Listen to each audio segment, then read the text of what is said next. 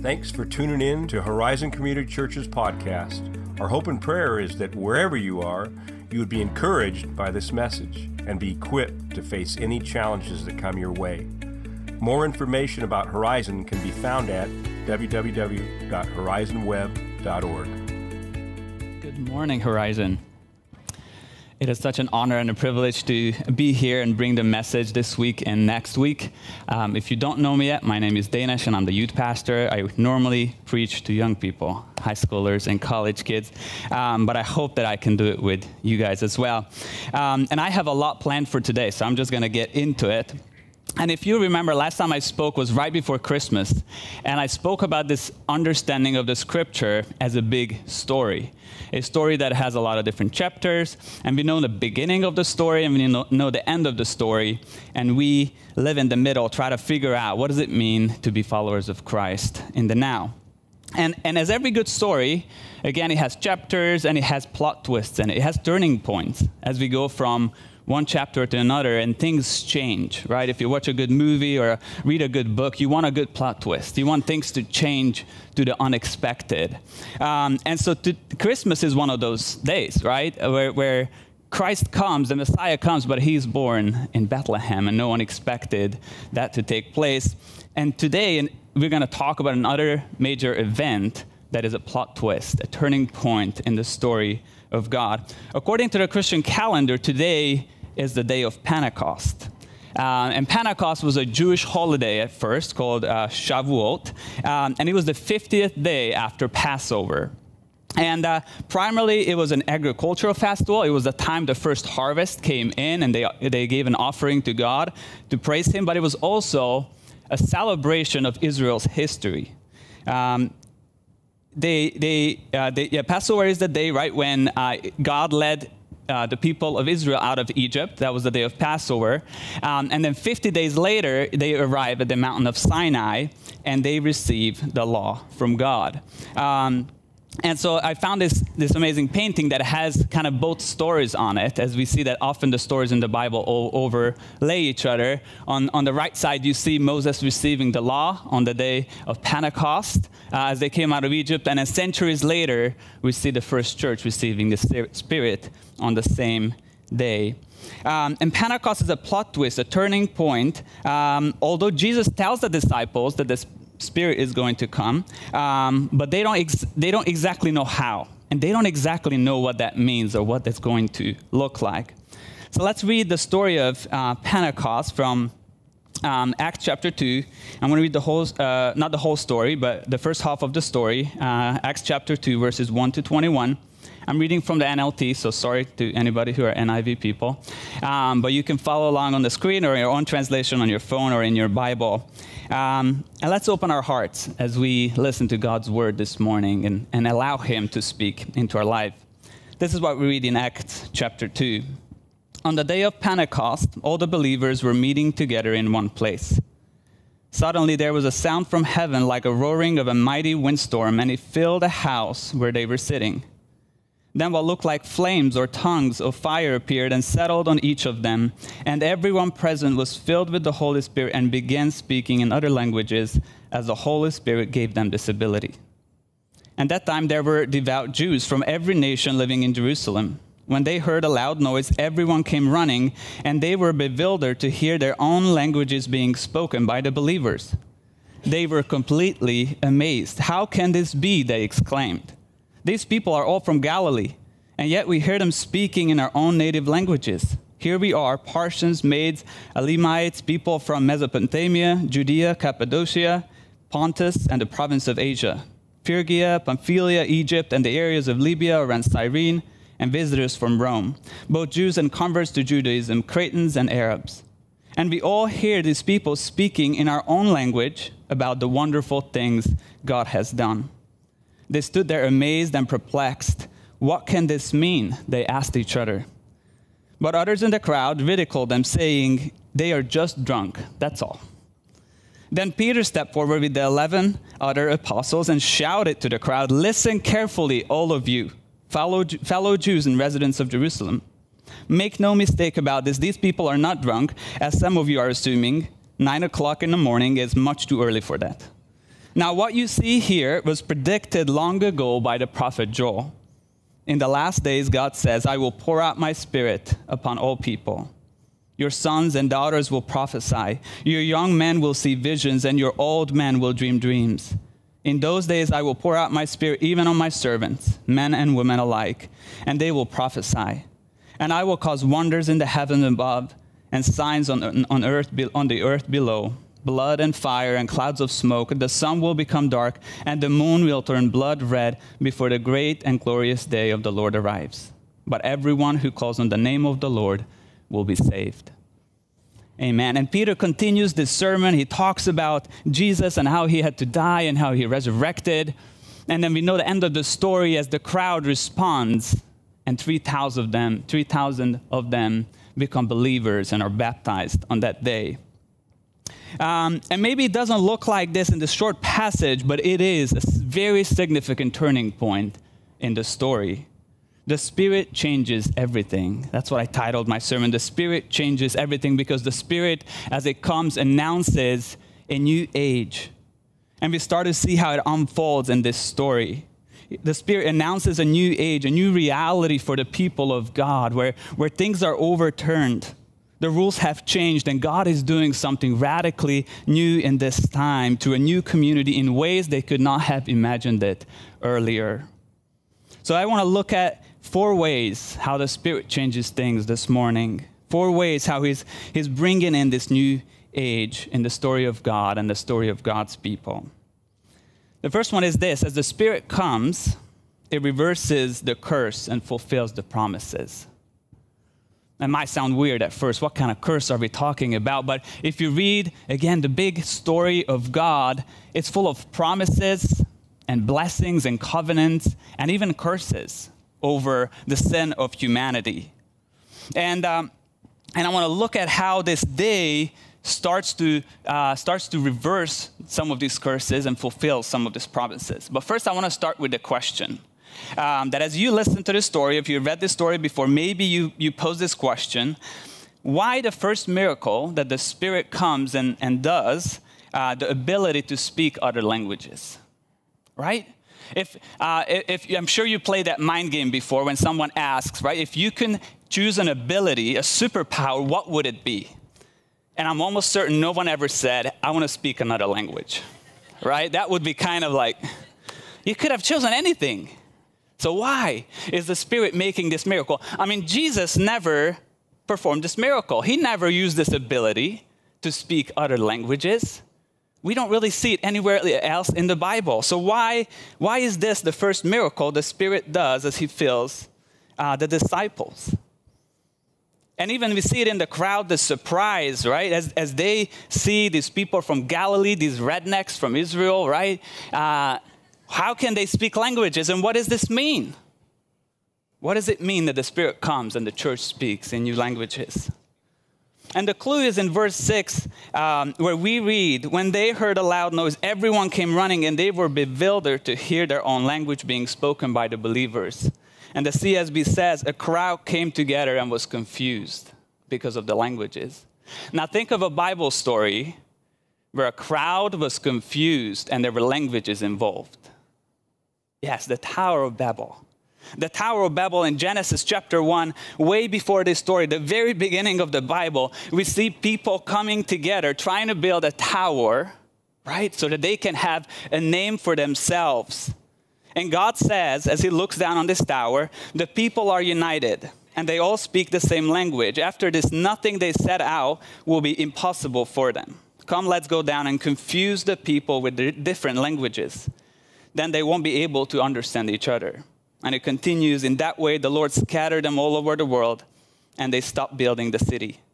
This is why the city was called Babel, because this is where the Lord confused the people with different languages. In this way, he scattered them all over the world. I hope you see the parallel. God in Genesis curses humanity with different languages and disunity in order to weaken evil. Right? He does this out of his love. He confuses their languages so that evil would not reign over earth. And then in Acts, we see God reversing this curse by allowing people to speak different languages, removes the language barrier so unity can be present again. And it's a sign of blessing over humanity. This is how things should be, where we understand each other. In Genesis, we see the people had to be stopped because they wanted to build their own kingdom and find a name for themselves. In Acts, the Holy Spirit enables and empowers a new people to build His kingdom of God that would reign over all nations. In Genesis, people are divided and scattered. At Pentecost, people are gathered and united to become a new humanity which God predestined in Christ. God's grace is all over this story already, as the salvation that Christ has achieved is taking effect, and the world is being restored through the Spirit's work in the church. So that's the curse that's being reversed in this one, but I said it's also fulfills some of the promises and blessings that God gave. Because right after the story of Babel, we get to the story of Abraham, where very early on God makes a promise to him. He says, I'll bless those who bless you and curse those who treat you with contempt. All the families on earth will be blessed through you. Pentecost is this plot twist that no one really knew or when and how is going to happen. How is this promise is being fulfilled? But they knew that God will do this one day. And you can see that the Bible is full of these clues, right? Like a good movie has clues and Easter eggs that point to what's going to happen. And maybe the first time you're watching it through, you don't notice it. And then you watch it again, like, how did I not see that, right? It was there all along. God works like this in this beautiful story as it unfolds. He gave us the clues. He told us what's going to happen, and yet we miss it sometimes. But now we see it fulfilled. As God foretold that through the election of Abraham, Israel is not just for its own sake, but that through it one day all nations and the whole earth will be blessed. This blessing again is achieved through Christ. And then as the Spirit comes and the multitude of nations hear God's mighty works being proclaimed in their own languages, it is a fulfillment of that promise. It is a beginning of this new age where God's blessing is not limited to Israel anymore, but everybody is welcome. And through Israel, through the descendant of Abraham, through the Jewish Messiah, all nations of the earth are being blessed. And Pentecost is just the beginning. I mean, this is just the first moment where it starts. And as we read the book of Acts or Paul's letters, we see as nation after nations and territory after territory is being blessed as the gospel is preached in their own languages. And then we see the final fulfillment of this promise, if you want to look forward a little bit, in the book of Revelation. As John sees something very similar, as he has this vision of heaven, to what happened in Pentecost. This is what we read in Revelation chapter 7. After this I looked, and there was a vast multitude from every nation, tribe, people, and language, which no one could number, standing before the throne and before the Lamb. They were clothed in white robes with palm branches in their hands, and they cried out in a loud voice, "Salvation belongs to our God, who is seated on the throne, and to the Lamb." Notice what it says, right? Our Bible is translated to English, so we read these words in English, but the crowd is not worshiping in English. The crowd is worshiping in multitude of languages as they praise God, just like the disciples at Pentecost. From Babel to Abraham, through the Spirit's work, all the way to Revelation, we see how God's story is unfolding, how His grace is restoring creation and humanity, of how it meant to be. And I hope we see this plot twist, right? As when the Spirit comes, this is when things start to change. So that was the first point. The second one, the Spirit changes the way Christ is present in our world. I'm gonna get some help, thank you. So Jesus, as He was here, He promised two things before He left.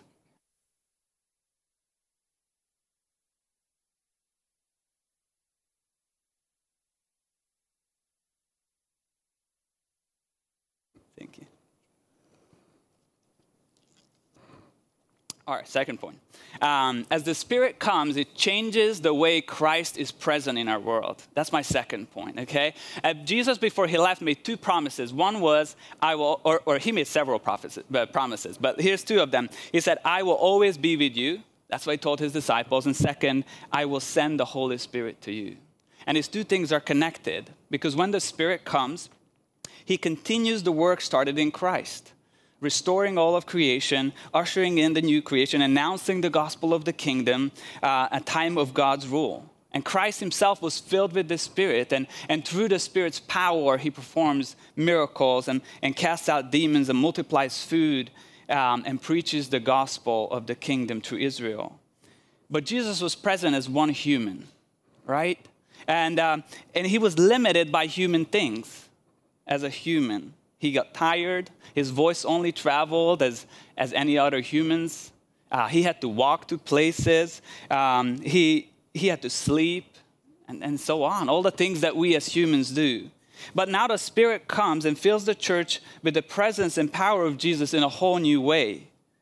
First, as Christ's presence came, he was bound by his humanity, right? He limited himself for our sake to accomplish the work of salvation. But now Christ comes through the Spirit as fire and wind has no bounds, and fire cannot be stopped or described, defined exactly. First, Jesus came to the particular. He came to a 30-year period of time in human history, to one specific piece of land we call Israel that was small, and he spoke in that one time to a certain amount of people that he was able to speak to. But now through Christ, through the Spirit, Christ comes through the universal, without bounds.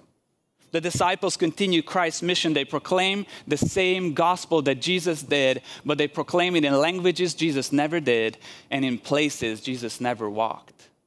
You see, through the Spirit, they are empowered to continue what Jesus started. It is Christ's presence in them, but they go beyond what happened before. And the 12, and then the 120, and then the 3,000 disciples at Pentecost becomes this worldwide movement, as this wind, like an unstoppable wildfire, going through the earth, continuing to speak and act under the lordship of Christ and living out of his mighty power. But understand this, the Spirit does not replace Jesus, okay? Because we believe that the Spirit and Jesus are one. And I don't want to go too deep into it, but this is the mystery of the Trinity that we cannot comprehend, but yet we believe it, that the one in three, that we see the Father, the Son, and the Spirit work in different ways, and they even interact with each other, but we don't believe in three gods. So the presence of the Spirit is the presence of Christ. The work of the Spirit is the work of Jesus. And the Spirit continues Christ's mission and manifests his presence in a radically new way. So this is the second point, how the Spirit changes everything. Christ's presence is with us in a whole new way and unleashes the gospel of the cross through the spiritual community of the church. The third point is this. In this new age, the Spirit calls all nations into one community. Pentecost is called the birthday of the church. It's a birthday celebration today. As we were singing earlier in that last song, and the church of Christ was born, then the Spirit lit the flame. Such a beautiful line as we think through, again, the story of Jesus and the gospel. The Spirit comes and the church is born. And a huge shift takes place of what we call the people of God. As Peter finishes his sermon on the day of Pentecost, the crowd asks, what should we do? And this is how he responds. Each of you must repent of your sins and turn to God and be baptized in the name of Jesus Christ for the forgiveness of your sins. Then you will receive the gift of the Holy Spirit. This promises to you and to your children and to those who are far away, all who have been called by the Lord our God. Peter says that it is not just Jews anymore who can join, but anyone who God calls. And while in the Old Testament, belonging to God was mostly dependent through physical birth, to belonging to the nation of Israel, you had to be a Jew to be part of Israel. Now a spiritual birth is the sign of belonging to God's people. Jesus himself tried to explain this when he had that conversation with Nicodemus. In John 3, this is what we read as they're having this conversation. Jesus replied, I assure you, no one can enter the kingdom of God without being born of water and the Spirit. Humans can reproduce only human life, but the Holy Spirit gives birth to spiritual life. So don't be surprised when I say you must be born again. The wind blows wherever it wants, just as you can hear the wind, but can't tell where it comes from or where it's going. So you can't explain how people are born of the Spirit. Physical birth, ethnic, national belonging is now replaced by this mysterious thing that Jesus talks about, being born of the Spirit. So the miracle of speaking in languages, again, it's not just a practical one. The Spirit didn't give them the languages so that they don't need a translator. Most likely, they didn't actually need a translator. Most of the people who were there probably spoke Greek. That was kind of the universal language of that age. It is a sign. It's something bigger. This miracle is a sign that God is welcoming all nations and languages into His church. And what is interesting about this miracle of languages, as I mentioned with Babel, is it's not a full reverse. They don't go back to just everyone able to speak one language, but rather everyone heard the gospel in their own language. It's a sign that the Spirit is now creating a new type of community, a multi-ethnic, multilingual community, the church. He creates a community in Christ where there is unity in diversity, not some sort of uniformity where we're all the same. The differences don't disappear, just the boundaries that we put up, the walls we put up based on our differences. And as we read in Revelations, the differences are still there, even in the new creation. The languages and tribes and cultures and the beauty of God's creation in humanity is still present. The crowd in heaven is made up of people with different languages. And next week, I'll be continuing talking about the Spirit, and I'll be looking at a story where the Spirit literally has to push the church forward to live out this vision, because it was so radical that it's not just Jews and it's not just the Jewish people anymore, that even Peter, the person who preaches this sermon, did not fully understand. What does that mean then? Let's get to the fourth point. In this new age, the Spirit fills the church in a new way. This third one was, right, that the Spirit invites all people into the church. But now I want to focus on the church and how the Spirit fills the church in a new way. In the first four verses, this is what we read. On the day of Pentecost, all the believers were meeting together in one place. Suddenly there was a sound from heaven like a roaring of mighty windstorm, and it filled the house where they were sitting. Then what looked like flames or tongues of fire appeared and settled on each of them. And everyone present was filled with the Holy Spirit and began speaking in other languages as the Holy Spirit gave them this ability. All the believers, all of them who were present, no one was left out from this miracle. And we know there was at least 120 disciples at this time who were gathering after Jesus has ascended to heaven. And all of them were filled with the Spirit. And this is again, this huge change compared to how the Holy Spirit worked in the Old Testament. I love that little video that we watched from the Bible Project talking about this, the work of the Spirit throughout the Bible, right? And we heard that in the Old Testament, it was only special people. It was only priests, some artists, some kings, some judges, some prophets who were filled with the Spirit. And they were enabled to do amazing things for God. They were given special powers and abilities to serve the rest of God's people. But now in the New Testament, in the New Covenant, because of Christ, this miracle happens that we can all be filled with the Spirit. We are all enabled as a community to be God's presence, to be in His presence, to serve each other with the gifts that the Spirit gives us. This is what we call the priesthood of all believers, that we're all priests in God's new kingdom. That previous hierarchy that they had in the Old Testament of value and ministry and cleanliness and closeness to God is abolished. That's how they had it. God was on the top, and then these Spirit-filled people, priests, prophets, kings, and then the Jewish men and maybe the women, and there was this ranking. And now that is gone. Now the indwelling of the Spirit is not dependent on your rank, on your title, on your ministry, or your gender, or your age, or your wealth, or any other thing among the people of God. This is what Peter says as he quotes the prophet Joel. In the last day, God says, I will pour out my Spirit on all people. For your sons and daughters will prophesy, young men will see visions, your old men will dream dreams, even on my servants. both men and women. I will pour out my spirit in those days, and they will prophesy. This is a whole new way how the Spirit works in God's people. It means that we're not dependent as believers on a few Spirit-filled leaders, priests, kings, prophets, celebrity pastors, or famous best-selling authors. It means that the Spirit is filling the community. And that is so important, that now the Spirit fills the community rather than just these select individuals. Because another misunderstanding that we can have at Pentecost is, yes, now the Spirit comes and I become self-sufficient spiritually. That's a misunderstanding. I don't need the church anymore because I have the Spirit. I don't need anybody. I didn't have to depend on anybody because I have the Spirit. But that's not what the story tells us. It says that we become actually dependent on each other. The Spirit is distributed. We all have the Spirit. We can all be filled with the Spirit fully, but I don't own the Spirit. I don't have all of the Spirit.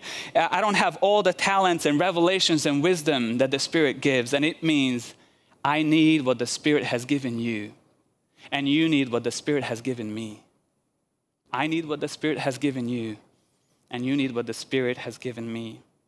Pentecost, therefore, is this democratization of the Holy Spirit, the great equalizer, one Spirit working in all, in variety of ways for the benefit of the whole church and the glory of God.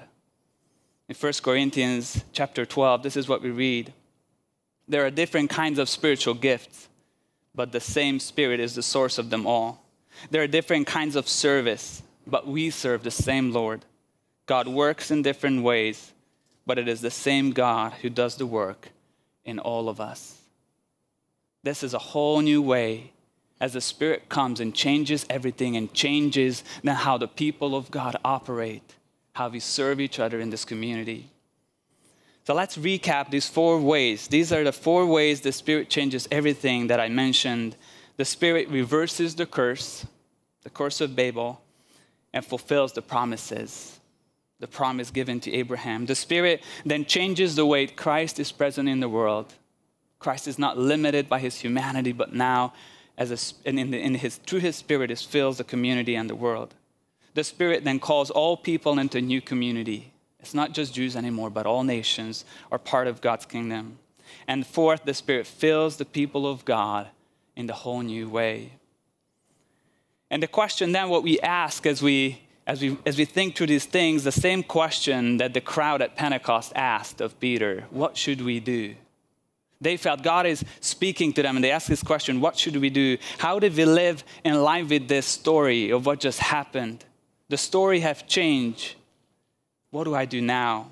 How does the Spirit changes our church or my life as a believer? And I want to give 3 points of application or encouragement for us as we think about this question. And the first one is this: be filled with the Spirit. It's a simple one, right? But we still need this reminder. If the first disciples were filled with the Spirit, we need to be filled with the Spirit. And there's so many different theologies, okay, around the Spirit.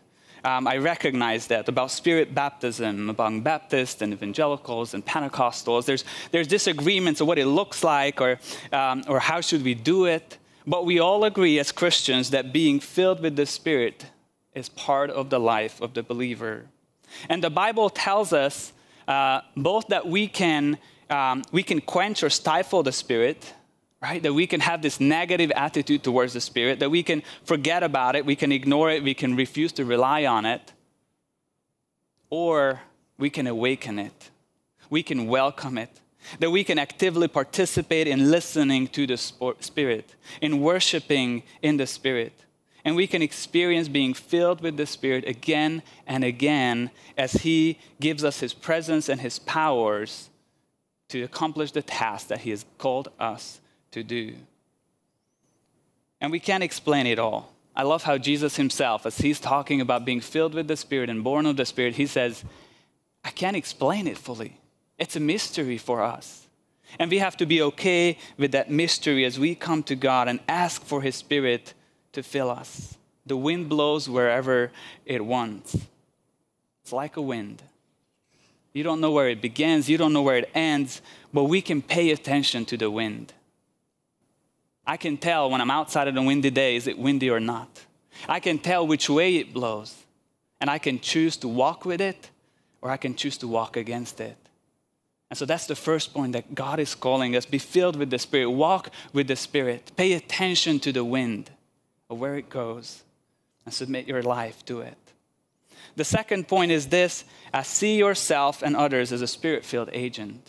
Right? If this is true, what I said, that the Spirit is creating a new type of community where all of us are welcomed into it and all of us are filled with the Spirit and given power to serve each other, then I have to see myself and the other person as Spirit-filled agents. And that means, in practice, that every gathering, whether on Sunday or on any other day of the week, I have to come to every gathering of the church with the question, what has the Spirit given me to share? What has the Spirit given me to share, to give? I need to feel that responsibility. I can't just sit back and enjoy what maybe the Spirit has given to the other person. I have to take responsibility and say, what has the Spirit given me to share? How can I bless the church? How can I bless my fellow believer this day? And how can I show God's blessing or display God's goodness? Maybe those who are not believers yet. We are Spirit-filled agents, not just in the church, but out in the world, in our jobs, in our families, wherever we are. And we must seek how the Spirit wants to use us. What are the tasks and missions He gives us? And on the other side of this statement, I have to see the other person as a Spirit-filled agent as well. And sometimes that's difficult too. Right? I like to see myself as someone who has power and ability and words from God, but it's harder to see the other person that way. But if it is true, it means I have to give space for the other person to speak. And as they do, I need to submit to the Spirit that works through them. And it might mean listening more and being quiet more. It might mean I have to reorder the way we meet in a small group or in any event to make sure that we don't miss anything that the Spirit has given to our church, that nothing is forgotten, that nothing is left behind. Again, I need what the Spirit has given you, and you need what the Spirit has given me. And my third point is this, learn a language. It may be a funny one or a shock one at first, but if I want to live in line with this story where the Spirit's first miracle is that they are able to speak languages, I have to at least ask, is God calling me to speak another language? If this is somehow part of God's design, maybe I need to learn a language, both literally and figuratively. It means I want to be an active participant in the mission that the Spirit sends us to bring the gospel to the whole world by the whole church. It might mean I need to learn another language, maybe just a few words. You don't have to be fluent. Maybe you do. So that I can speak with my Mexican neighbor, so that I can speak with my Korean neighbor, I can speak with my Hungarian neighbor, whatever it is, so that we are able to communicate the gospel to those who are around us. Learning a language for me is what enabled me to be here. This is my second language I'm speaking right now. I'm born in Hungary. I spoke Hungarian my whole life, but because I learned the language, God allowed me to be part of so many different ministries as a translator or as a pastor in so many different ways. That's how God blesses the church, through different languages and different nations. And I wish I would have the gift of speaking languages like Pentecost, right? And I can make that excuse, well, if the Spirit wants me, He'll give me that gift, right? No. Even if I don't have that gift, it doesn't mean I don't have the responsibility to learn a language. I can't multiply food like Jesus, yet I am called to feed the hungry. I can't walk on water, yet I'm called to walk on my feet. I can't heal people with my power, but I might be able to pay for someone's medical bill, like the Good Samaritan in that story Jesus gave us. I can't write letters like Paul did, yet I am called to proclaim the gospel to the best way I can with my words. I don't have the gift of languages from the Holy Spirit, but I might need to learn another language to proclaim the gospel to those around me. And again, as I said, it might be literally that you need to actually pick up a language course so you can show love and preach the gospel to someone, but it might be figuratively. It might just mean learning a new culture. Appreciate someone else's way of living and eating and celebrating and getting to know them. Maybe you speak the same language, but yet we are such a different community that we have nothing in common. And I need to start learning who you are and how you live and what you appreciate. And how can I speak the gospel into your situation? Learning about a group or a community that's foreign to me. And celebrating the diversity again that God gave us to humanity. And so that we can show this love that God has given us and we can communicate the gospel efficiently. So that's my three applications that I want you to take with you today. And I believe that through these things, as we are as a church filled with the Spirit, as we see ourselves and others as Spirit-filled agents, as we learn new languages and step out of our close community and celebrate the culture and appreciate someone else's culture, we ourselves will participate in reversing the curse of Babel. And we ourselves will be part as God is fulfilling his promises and blessings until the Spirit comes. Until through the Spirit, we will break down every human boundary and we will bring every nation and people under the lordship of Christ. And one day we will sing together in the new creation, as we read in Revelation, "You are worthy to take the scroll and break its seal and open it. For you were slaughtered, and your blood has ransomed the people for God from every tribe and language and people and nation. And you have caused them to become a kingdom of priests for our God, and they will reign on earth." Amen. Let's pray together. I brought a prayer that I want us to pray as a church, as a community. Again, that's what I talked about, that it's not the person on stage. It's all of us together, filled with the Spirit. So I want us to lift our voices together as we invite the Spirit, as we ask the Spirit to work in us. Let's pray with me. Let's pray these words together.